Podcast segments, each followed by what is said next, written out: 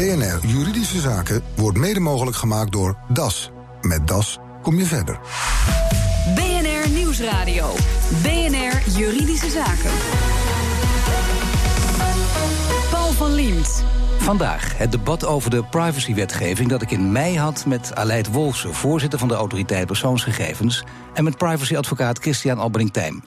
De ransomware-aanval WannaCry had toen net laten zien dat de beveiliging van privacy en persoonsgegevens nog veel te wensen overlaat. Toch heeft het bedrijfsleven nog maar een klein jaar om zich voor te bereiden op nieuwe Europese privacyregelgeving. Of is Nelleke van der Eijden een jaar ook weer niet niks? Nou, het lijkt eigenlijk langer dan het is.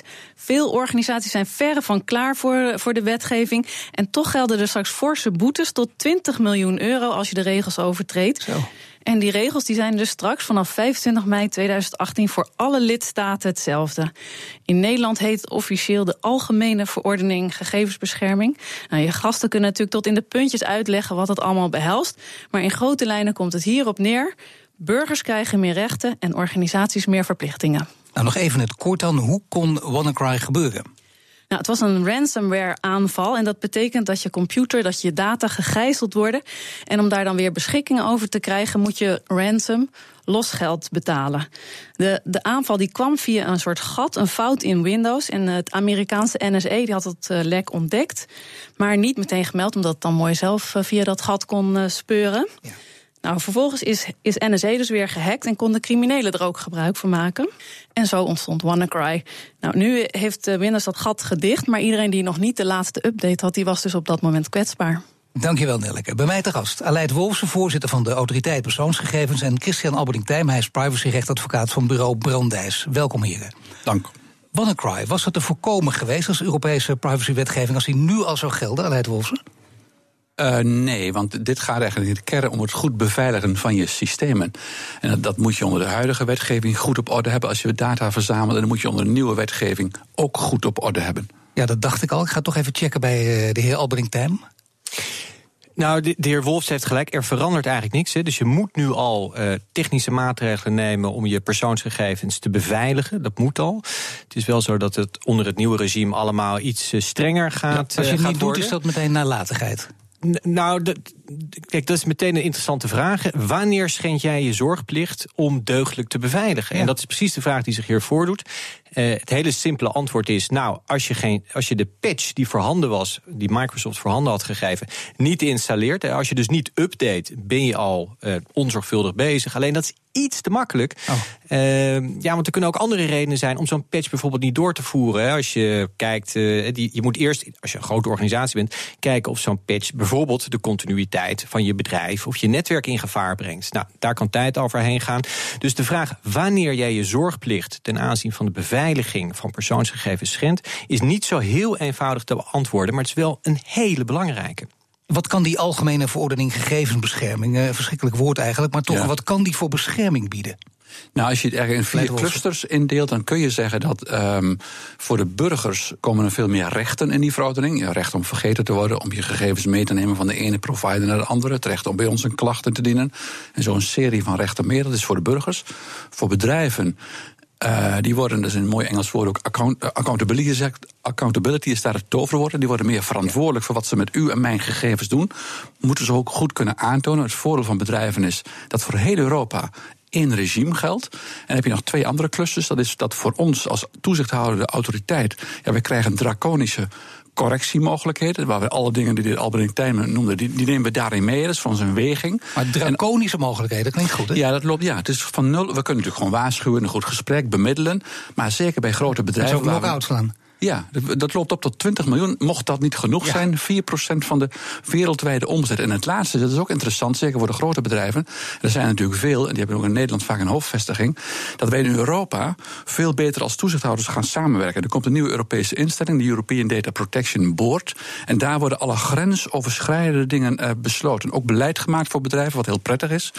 Maar als er ook grote bedrijven zijn die nou ja, in, in Nederland veel rechten schenden, maar het moet nou in Spanje worden aangepakt, dan kan ik zeggen tegen mijn collega: ik wil met u over praten in die boord. En die boord neemt dan de beslissing ook over de hoogte van de boete. Maar dat zou dus ook kunnen betekenen, als andere kant van het verhaal, dat deze bedrijven besluiten niet meer naar Nederland te gaan. Nee, dat maakt niet uit. Omdat uh, dat is het mooie, want dat doen ze nu wel. Uh, dat bedrijven nu gaan soms naar Ierland. Men zegt dan vanwege het fiscaal vriendelijke klimaat. Nou ja, precies, dat is Nederland dan kwijt. Ja, nee, maar dat maakt niet uit, want voor heel Europa is er hetzelfde regime. Dus voor, dat is heel prettig voor bedrijven. Je hebt één privacy regime voor heel Europa. Dus waar je zit, maakt niet meer uit. Nog even over WannaCry. Waarom heeft Nederland de dans redelijk ontsprongen? Die vraag is vaak gesteld. Ik heb er nog niet echt een bevredigend antwoord op gekregen. Het, het blijft een beetje in de lucht hangen. Ja, uh, zelfs dat, is, dat is toeval. Dat is, dat is speculeren. Dat, is, uh, dat, dat, weten we niet. Uh, ik weet zeker dat als je naar Nederlandse ziekenhuizen bijvoorbeeld gaat kijken... Waar WannaCry veel heeft toegeslagen in onder meer Groot-Brittannië... dat je zal zien dat daar ook de beveiliging niet altijd op orde is. het is gewoon ontzettend lastig. En je weet van tevoren niet... Hè, een, denk aan een ziekenhuisorganisatie... heeft duizenden verschillende vormen van software geïnstalleerd.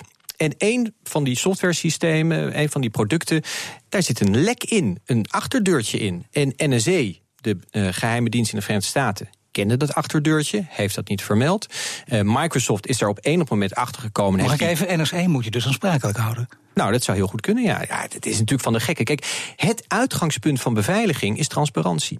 Dus dat betekent, op het moment dat je ergens een lek vindt, vertel het. Wees daar open over. Informeer anderen daarover. En dat is nou precies wat de Amerikaanse geheime dienst niet heeft gedaan, omdat die gebruik wilde maken van dit achterdeurtje. En daardoor dus het risico heeft doen ontstaan dat er misbruik werd gemaakt van het achterdeurtje. En wie kan NSE daarop aanspreken? Kunnen wij daar uh, hier nu uh, iets nou, als, een hele, juridische zaak iets mee doen? interessante casus, meneer Van Liemt. En ik, ja. graag, ik wil hem graag met u doorexerceren. Nee, het is, het, het is echt, echt schandalig. Maar het, het geeft maar weer aan dat we heel erg voorzichtig moeten zijn met, het, met het geven van achterdeurtjes aan geheime diensten. En dat ja, bedrijven dat, ja, wel zo. Ja. ja Nooit achterdeurtjes zijn geheim. Uh, nee, eens. Maar met de, en dat bedrijven die, die uh, zeker als je hele gevoelige gegevens hebt, ook noemen we ziekenhuizen als voorbeeld. Ja, wij zeggen hoe gevoeliger de gegevens, hoe groter het slot. Updates, acuut uh, installeren. Natuurlijk kan het soms even duren, omdat je kijkt of er nieuwe bugs in zitten, zeg maar. Dat kan ik me voorstellen.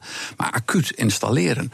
Maar hebt u het zelf ook uh, aangeleerd om dat voortdurend te doen? Ja, ik, ik dacht in het verleden nog wel eens. Bijvoorbeeld, er kwam er een, zo'n plop-up van installeren. En dan moet je een paar minuten wachten. Dan dacht je nou, dan kon je ook aanklikken, doe morgen maar. Ja, ja dat doe ik nooit meer natuurlijk. maar, dat is gewoon, dat is, maar dat is bewustwording bij mensen dat, dat je denkt dat er gebeurt niks en waarom zou ik dat vandaag doen? Doe dat. Want je ziet nu wat het gevolg is. Dat, dat is heel maar we worden ook een beetje bang. Want ik had gehoopt dat een van u beiden mij wel zou kunnen vertellen hoe dat dan zit met Nederland. Waarom Nederland er niet aan. Het heeft dus inderdaad met toeval te maken. Dat woord kun je in dit geval gebruiken. Ja, Het zou kunnen dat we vanavond uh, opeens een nieuws krijgen dat Nederland wel degelijk getroffen is. Ik denk, ik denk dat in deze tijd. Privacy is altijd een beetje een theoretisch onderwerp geweest. En ik zit al 15 jaar in het, uh, in het vakgebied. En dan ben je voortdurend aan het waarschuwen, aan het vertellen wat er allemaal kan gebeuren. Ja. Maar heel vaak gebeurde er niks. Dus ik ben blij dat er nou, nu wat gebeurt. Nou ja, je ziet nu wel in de tijd waar wij nu in leven... echt het levensbelang van de bescherming van onze persoonlijke levenssfeer. En dit is dus echt levensbelang. Hè? Want stel, maar, stel je maar voor dat je in zo'n ziekenhuis ligt... en een dokter kan opeens niet meer bij jouw patiëntgegevens... Nee, je moet echt wakker zoveel geld zeker. Dit is, dit is echt Dood, gevaarlijk. Ja, ja, maar los hiervan. Ik heb nog even gecheckt ook bij ons... wat er dit jaar al aan meldingen zijn van ransomware. Er moet ook bij ons gemeld worden... omdat dan de eigenaar kan even niet meer beschikken over zijn gegevens. Ze moet het dan melden. En we hebben toch dit jaar al meer dan 100 meldingen binnengekregen vanaf 1 januari. Die allemaal te maken hebben met ransomware. Soms kleine, soms groter. Dus en daarvoor was dat één of twee? Eh, vorig jaar was het minder, dus, eh, maar ja, het komt echt regelmatig voor. en het is dus ontzettend belangrijk dat bedrijven dus ook melden. Hè? Dus ook als er een datalek is, dat ze echt transparant zijn en echt proactief zijn. Want wat we zien is dat een hele hoop partijen, met name ook in de financiële dienstverlening, zich schamen op het moment dat er iets misgaat in hun beveiliging. En dat ze denken van nou, dit houden we maar even voor ons. Maar die transparantie en die openheid, die leidt, leidt er juist toe dat we met z'n allen een oplossing kunnen vinden. Ja, dus dat dan moet je ook de afdeling communicatie, de afdeling communicatie overrulen. Als die bijvoorbeeld zeggen het is veel beter om het voor je te houden. Absoluut, ja. En, en, en, transparantie, hè, dat is natuurlijk altijd al een heel belangrijk beginsel. Maar ook in de nieuwe uh, verordening, hè, de AVG, uh, eh, die dan vanaf mei volgend jaar van kracht gaat, waar mensen zich nu op moeten voorbereiden, is transparantie het leidende beginsel. Ja. Nou zijn er altijd bepaalde sectoren uh, die de situatie uh, onderschatten. Die denken, nou het zal nog wel meevallen. Misschien zelfs na vandaag. Welke sectoren zijn daar vatbaar voor? Nou, je ziet in de zorg soms bijvoorbeeld, maar dat is een beetje willekeurig. Ik moet natuurlijk een beetje oppassen. Maar nou, dat hoeft niet. Nou, oké, oké. In de zorg bijvoorbeeld zie je soms toch nog wel uh, veel naïviteit uh, bij, ook bij artsen. Terwijl artsen, die hebben een medisch beroepsgeheim. Je zou zeggen van nature, nou, advocaten die, die leven van het beroepsgeheim. Artsen hebben dat ook. Dus ik had wel verwacht toen ik begon in deze functie dat er ook daar meer die bewustwording was bij medici om heel vertrouwelijk om te gaan met u en mijn gegevens. We merken ook, ik loop elke maand, ga ik een paar uur mee aan de telefoon bij ons, de mensen die bellen. gaat heel vaak over medische gegevens. Mensen willen één ding geheim houden, dat is het gesprek met hun dokter. Gemeenten zien het ook, en nog wel naïviteit, omdat er, die hebben heel veel nieuwe taken gekregen. Weten ook heel veel van mensen. En die moeten dat ook uh, op orde hebben. En bij de advocaten zelf is daar ook nog een, een wereld te winnen? Mm, dat durf ik zo niet te zeggen. Nee, nee, ik, denk, ik, denk, ik, denk, wel bij de specialisme van advocaten, eerlijk gezegd. Uh, maar dan zit ik hier op dat ding dat is natuurlijk een specialist bij uitstek. Maar, maar dat is, ik, denk, ik denk wel de bewustwording bij advocatenkantoren, ook bij grote advocatenkantoren en bij accountants trouwens. Accountants die hebben heel veel controles over financiële gegevens bij bedrijven. Gaan nu ook steeds meer kijken of de databescherming op orde is. Het steeds onderspellender, meneer Wolfs, als ik u zo hoor. Wat zegt u? En nou, het steeds onderspellender. Het begint met de zorg en daarna blijken de nee, nee, nee, nee, nee, nee, nee, kijk, kijk, de heer Wolfs heeft helemaal gelijk. Kijk, goed. Kijk, iedereen met een geheimhoudingsplicht en, en, en omgekeerd een verschoningsrecht. En journalisten, mm meneer Van Liemt, vallen daar ook onder. Oh ja, nee, uh, nee maar die, die, echt, die, die wettelijke uh, geheimhoudingsplichten hebben en, en, en dus rechten hebben, die moeten extra oplettend zijn. En dat geldt dus ook zeker voor de beroepsgroep waar ik actief ben. Maar het zijn nogal wat beroepsgroepen die dus extra oplettend moeten zijn, maar het niet zijn volgens de heer Wolfsen. Daar schrikt u daar ook van, of wist u dat Nee, daar schrik ik helemaal niet van. En daar, eigen beroepsgroep daar, dus daar ik helemaal niet van. Daarom ben ik zo blij dat uh, de autoriteit persoonsgegevens het recht krijgt en al deels heeft om flinke boetes op te leggen. Ja. Want het is jarenlang een tandeloze hond geweest. Ja. En nu kan de autoriteit persoonsgegevens echt iets uithalen. Ik, ik wens het de heer Wolfsen toe dat hij ook nog een gigantisch budget krijgt... op basis van uh, de, nieuwe, de nieuwe formatie die Zo we, we gaan vragen, krijgen. Krijgt u dat ook? Dat ja, wij gaan, uh, wij gaan fors uitbreiden. Ik kan geen precieze cijfers noemen, maar ik heb vorige week... ik denk dat ik dan geen groot geheim verklap was bij de staatssecretaris. Hebben we het over transparantie hier? Hè? Ja, nee, maar omdat het rapport... Hey, we hebben een mooi rapport gemaakt waarin we hebben doorgerekend... wat die nieuwe taken aan nieuw werk met zich meebrengen. Ook die Europese taken, die boetetaken, die ombudsmanachtige taken. Nou, dat is echt, die uitbreiding is echt substantieel. En dat is ook goed, want die gebruiken we ook weer. En dat doen we nu te weinig, zeg ik ook maar heel eerlijk. Brancheorganisaties voorlichten wat hun hun klanten, zeg maar, hun aangeslotenen uh, moeten gaan doen. Daar hebben we wel eens te weinig aandacht aan besteed. Want die brancheorganisaties kunnen hun achterban weer informeren. Maar ja, gaat u, alle, u bent geen tandeloze tijger meer. U gaat enorme slagen maken. Ja. Uw budget wordt forser en groter. En Zeker. bovendien, u kunt stevige boetes uitdelen. Ja. Heel belangrijk. Maar wie, naar wie gaan die boetes nu voornamelijk? Nou, boetes die gaan naar mensen die die wet overtreden. En op dit moment is de drempel, de boetes zijn nu lager dan een miljoen, de laagste boetes. En je moet dan, eigenlijk moet er sprake zijn van opzet of grove schulden. Echt moet iemand een heel serieus verwijt kunnen maken. Dat is vaak weer niet het geval. En wie krijgt het geld van de boetes? Mag u dat, oh, dat gaat, Nee, dat gaat naar justitie. Nee, dat zou, anders nee. zou dat voor ons een perverse prikkel zijn. Ja. Wij willen ja. heel zuiver en integer blijven handelen.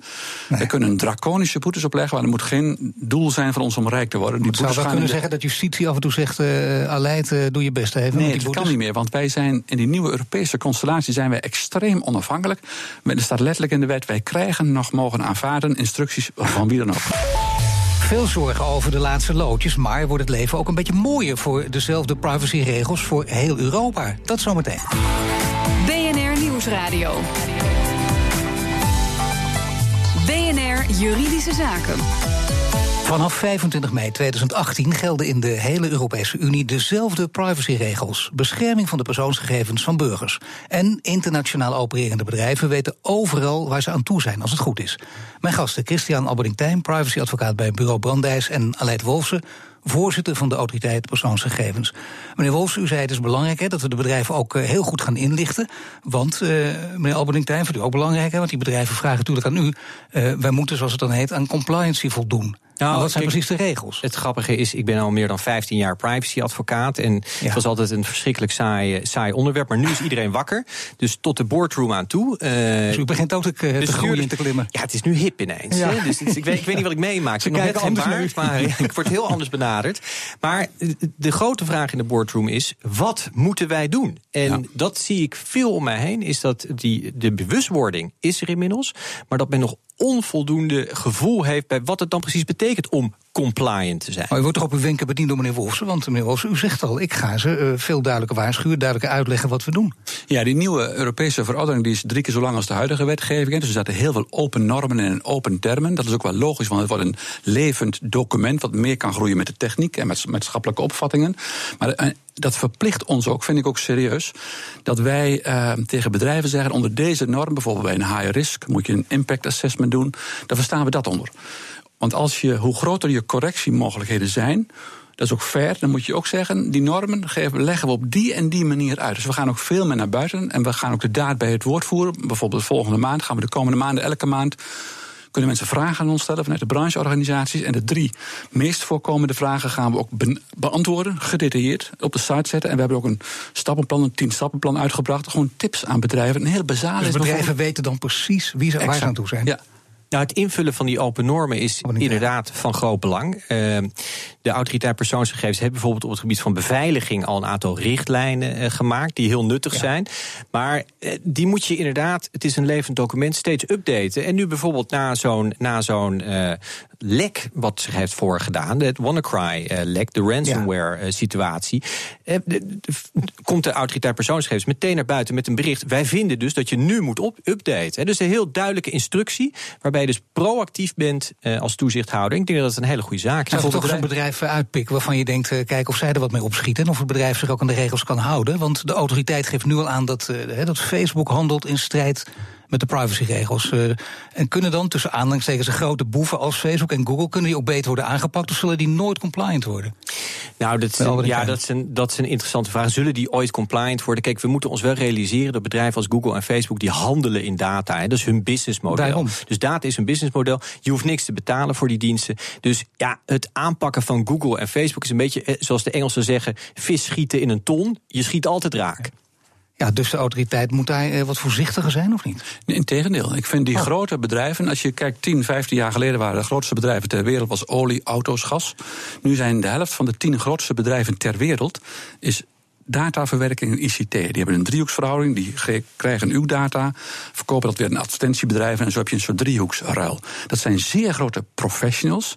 Ja, als één bedrijf weet of hoe dat moet, dat zijn dat soort grote professionele bedrijven. Dus daar zullen we extra streng op zijn, dat zij ook weten waar ze aan toe zijn. Dat is alleen maar data wat zij doen. Dus als iemand compliant moet zijn, zijn zij het. En maar ze zullen het nooit kunnen worden, zegt Albert Tijn, die al een paar keer heeft gezegd dat hij 15 jaar in deze wereld rondloopt. Dus hij weet waar hij over praat. Nee, dat, dat, dat kan. Iedereen reed wel eens misschien een keer per ongeluk te hard. Uh, maar je, je moet een persoon, die bedrijven, die zijn groot, die zijn professioneel, die weten heel veel van u en van mij. Die moeten compliant zijn. Die weten vaak veel te veel. Heel veel mensen klagen juist ook over hun privacy die geschonden wordt. Maar toch, ze kunnen niet anders, Albert Tijn. Of je toch tevreden bent met dit antwoord? Nou, kijk, hier wreekt zich ook een beetje de Amerikaanse rechtscultuur. Het zijn allemaal Amerikaanse bedrijven die we hier eh, die we hier omschrijven. En de, die, die, die zeer sterke uh, privacywetgeving die wij hier in Europa krijgen, of en al deels hebben, die kennen ze niet in de Verenigde Staten. Sterker nog, de president die, we, die ze daar op dit moment hebben, die schaft alle bescherming die Obama heeft ingevoerd juist weer af. Nee, dat is heel anders. Dus, koek, dus wat dat betreft hebben we te maken met twee totaal verschillende werelden. En bedrijven als Google en Facebook die begrijpen er vaak ook helemaal niks van. En maar wat is dan de verwachting? Want u bent goed geïnformeerd hoe Facebook en Google zich in Europa gaan gedragen.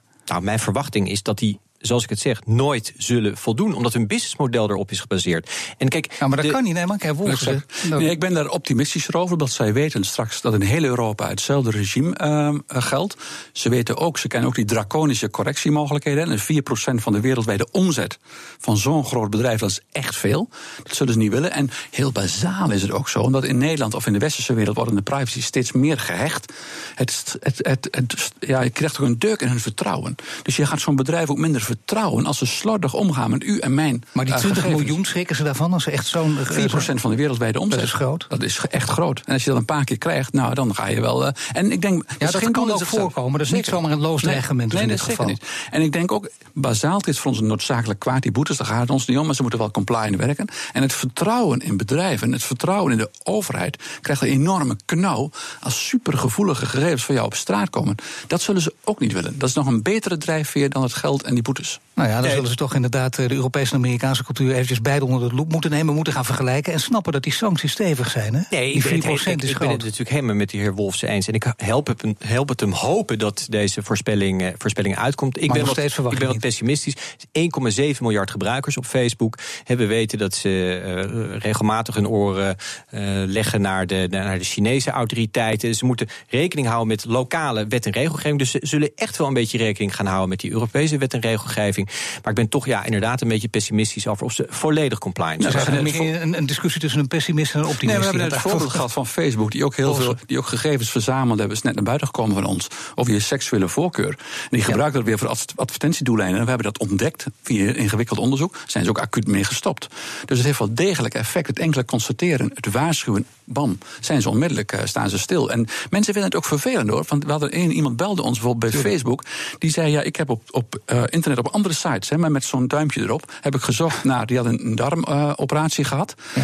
En die had een linkje, dus er zit er een link naar Facebook. Ook al ben je niet op Facebook, volgt Facebook je toch.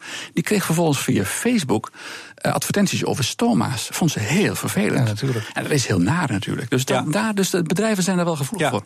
Nou, en ik zou bijna zeggen, ze luisteren mee, ook uh, tijdens deze uitzending weer volledig transparant hier bij BNR. Dus uh, we weten wat er aan de hand is. Uh, helpt dat gewoon, al deze informatie verspreiden? Nee, het helpt heel erg. En zo'n onderzoek, nou, ik ben buitengewoon onder de indruk. 171 pagina's heeft de autoriteit persoonsgegevens vandaag gepubliceerd. Daar zijn ze jarenlang mee bezig. Dat geeft dus ook aan waarom het nodig is dat er extra financiële middelen naar deze toezichthouder gaan. Ja. Het is niet makkelijk. en het is ook niet makkelijk om alle informatie boven tafel te krijgen. Je, je, je vecht tegen, vecht tussen aanhalingstekens, maar je, je, tegenstander is een bedrijf. Ja, die kunnen de, de meest slimme techneuten ter wereld kopen. Die hebben er duizenden rondlopen. Ja, en bij de autoriteit, bij de toezichthouder, zijn het misschien een handvol ja. hele slimme jongens en meisjes. Maar het is gewoon ontzettend. Het is een heel moeilijk gevecht dat je aangaat. Maar het wordt een gevecht. Ik dank u beide heren. Aleid Wolfsen, voorzitter van de Autoriteit Persoonsgegevens. En Christian Albering-Tijm, uh, privacyautoriteit van Bureau Brandes. BNR Nieuwsradio. Paul Lasseur. Mensen die voor je werken hebben ook een privéleven en kunnen zich dan wel eens uiten op social media. Heb je daar als werkgever ook maar iets over te zeggen? Een verslag van Nelleke van der Heijden. Marcia, je hebt een klein ICT-bedrijf, paar mensen in dienst en je werkt veel met freelancers. En nu heb je een vraag? Ja, dat klopt. Ik, uh, ik zit veel op de social media te kijken. Mijn uh, freelancers laten zich soms uh, kritisch uit. Freelancers, werknemers, die, die dingen suggereren. Waarbij ik denk, ja, dit, dit kan, men kan iets vinden van mijn bedrijf. Dat kan mijn bedrijf misschien schade doen in, in, in een bepaald opzicht. Ik vraag me af in, in, in hoeverre ik daar iets van kan vinden. Ja, want het is niet alleen maar positief wat ze schrijven. Nou, het is uh, op zich niet negatief, maar het kan wel bepaalde suggesties wekken. En, en als zij uh, concurrenten liken, dat moet op zich kunnen, denk ik. Maar toch denk ik, mm, waar sta ik dan als, uh, als werkgever? Ja, heb je er iets over te zeggen of hebben zij die rechten als privépersonen? Ja, ik bedoel, het lijkt een grote vrije wereld. Maar het kan mijn eigen bedrijf soms schade doen als daar bepaalde dingen worden gezegd over mijn bedrijf. Of gesuggereerd. Kan ik ze daarop uh, terugfluiten? Kan ik, daar, uh, kan ik daar iets mee? Dat, dat zou ik dus echt niet weten. Joes van Van Diepen van der Kroeven Advocaten. Marcia vraagt zich af of zij iets kan beginnen tegen mensen die voor haar werken en zich toch ook over haar bedrijf op social media uitlaten. Kan dat? Ja, daar kun je zeker uh, wat tegen doen als werkgever. Het is natuurlijk zo dat een werknemer wel in zijn privé-tijd vrijheid heeft om zich te uiten op social media zoals hij of zij dat wil. Maar die vrijheid wordt wel beperkt op het moment dat je je ook uitlaat over uh, je werkgever. En hoe word je daar dan in beperkt? Nou, je hebt in je arbeidsovereenkomst vaak een geheimhoudingsplicht staan. En daarnaast heb je in de wet gewoon staande plicht om je als goed werknemer te gedragen. En op het moment dat jij je uit over je werkgever überhaupt of op een negatieve manier, dan schend je daarmee in dat geval vaak ofwel je geheimhoudingsplicht of je goed En hoe kan Marcia daar nou iets mee, mee doen? Nou ja, zij kan uh, een gedragscode opstellen over social media, waarin zij dan aangeeft wat wel mag en wat niet. En wat dan in beginsel vaak niet mag, is het uiten van nou ja, werkgever gerelateerde zaken. Of het negatieve uitlaten over collega's, leidinggevende, uh, relaties van werkgever en eventueel ook het uiten van concurrenten. Ja, dus daar zou dan ook onder vallen wat ze zei van uh, concurrenten lijken. Dat kun je ook voorkomen op die manier. Ja, dat kun je ook op die manier opnemen in zo'n gedragscode. En dat is ook zo. Het is goed om dat vooraf te bespreken met de werknemer. Uh, wat er wel mag en wat niet mag. En het is ook goed om dat vervolgens te laten ondertekenen door de werknemer. Zodat ook vast ligt van nou, we zijn het met elkaar eens wat wel en wat niet mag op social media. En op het moment dat zich dan een situatie voordoet waarbij die werknemer toch op social media negatieve of, of suggestieve dingen uit richting jou als werkgever, dan kun je de werknemer daarop aanspreken en desnoods ook op sanctioneren. En als die gedragscode er nog niet is? dan wordt dat moeilijker, omdat er dan een grijzer gebied is van ja, wat mag een werknemer nu wel en wat mag een werknemer nu niet zeggen. En dan wordt het vaker een discussie van ja, maar ik wist niet dat ik dat niet mocht doen of niet mocht zeggen. En dat is moeilijker te bewijzen op het moment dat je dat niet vooraf hebt vastgelegd. Maar je kunt daar ook dan wel wat mee. En dat zegt advocaat Joes Blakboord in een verslag van Nelke van der Heijden. Heeft u ook een juridische vraag? Mail hem naar juridischezaken.bnr.nl. Dit was de uitzending voor vandaag en u kunt de show terugluisteren via bnr.nl slash juridische zaken. Mijn naam is Paul van Diemt, tot de volgende zitting. BNR Juridische Zaken wordt mede mogelijk gemaakt door DAS. Met DAS kom je verder.